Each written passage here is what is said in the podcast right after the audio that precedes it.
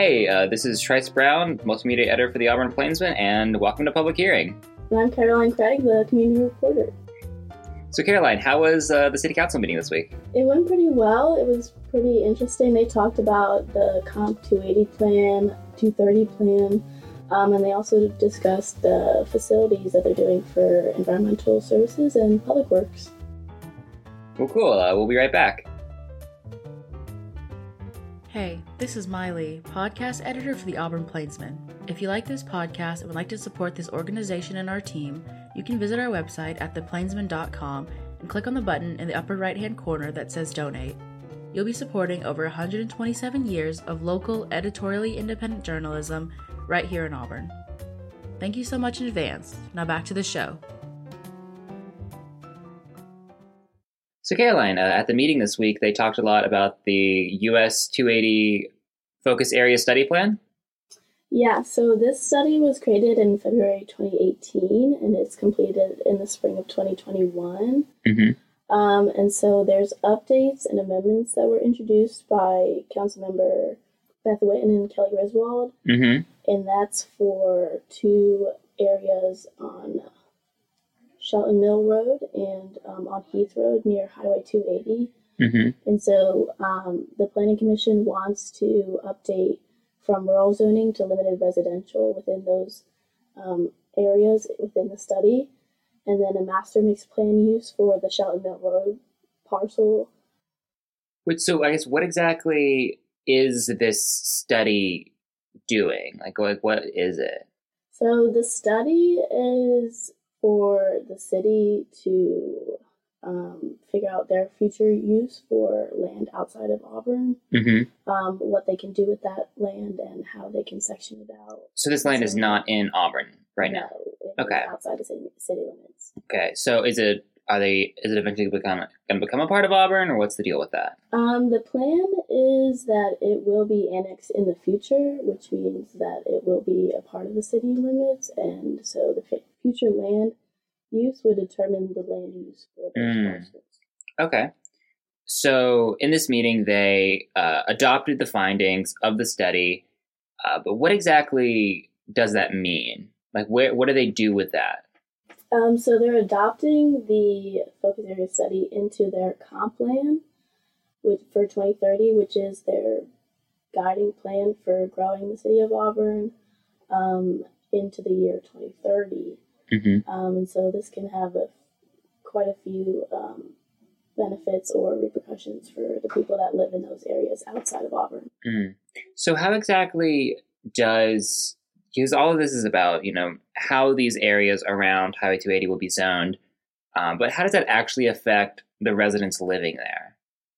Um, so if they were to do the limited residential, it could mean that they have acreage, low acreage, um, a limit of a minimum of one acre per plot of land, um, which it's now at three acre minimum, which is the rural.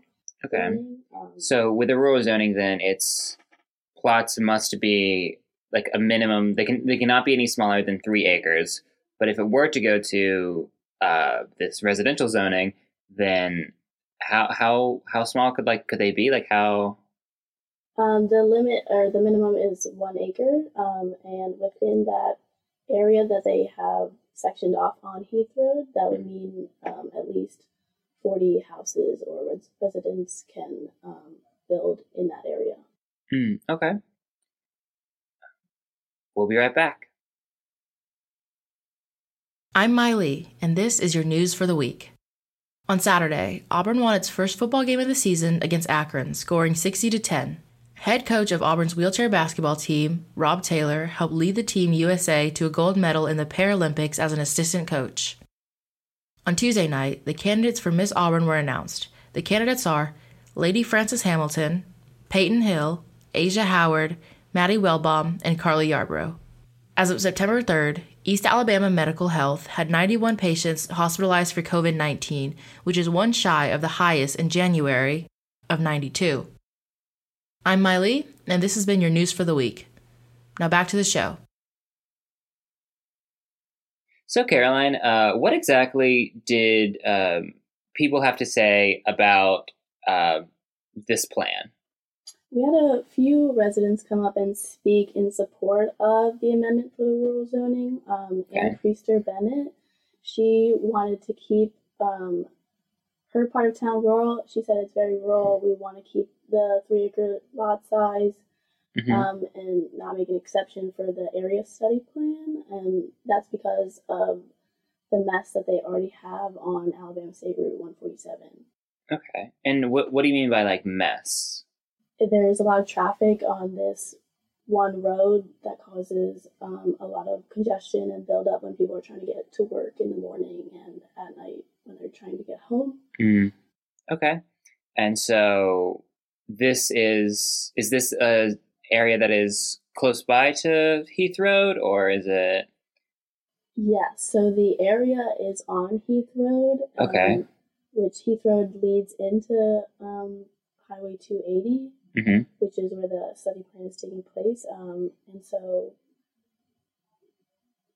it's on Heath Road, and it would um, cause a lot more congestion in that one. got it. So if they were to switch to limited residential and adopt the one acre um, lot minimum, then more people could live in the area and then traffic would get a lot worse. Right. So the limited residential has a minimum of one acre lot. hmm Um, so that would um, that would mean more people can live within that area if unless it was rural, Mm. um, which would cause a lot more traffic than there is Right. already. Because if they kept it rural, then they would keep the three acre lot minimum, so less people would be there. Right. So, did anyone else have anything to say about that? Yeah. So another resident, Philip Chase, also um, agreed with Ann Priester Bennett, and he said um, that traffic was one of his main concerns. honestly, my biggest concern and what I've heard from the neighbors on Stonewall Road is the traffic that's there already on 147. I just see that getting so much worse. Uh, and it's one of the things that once it gets annexed in, if it is at one acre lots, I see that being a problem that won't go away. And that, that is my biggest concern on this is just thinking about the traffic going forward and um, how that would be handled if that was the case. So um, I do agree. I agree that uh, leaving it at three acre lots would avoid that quite a bit. So So, Caroline, uh, did anything else uh, of note happen in the meeting? Yeah, so they actually had the engineering services director and city engineer Allison Frazier come up and um, present a plan for the city's environmental services and public works complexes.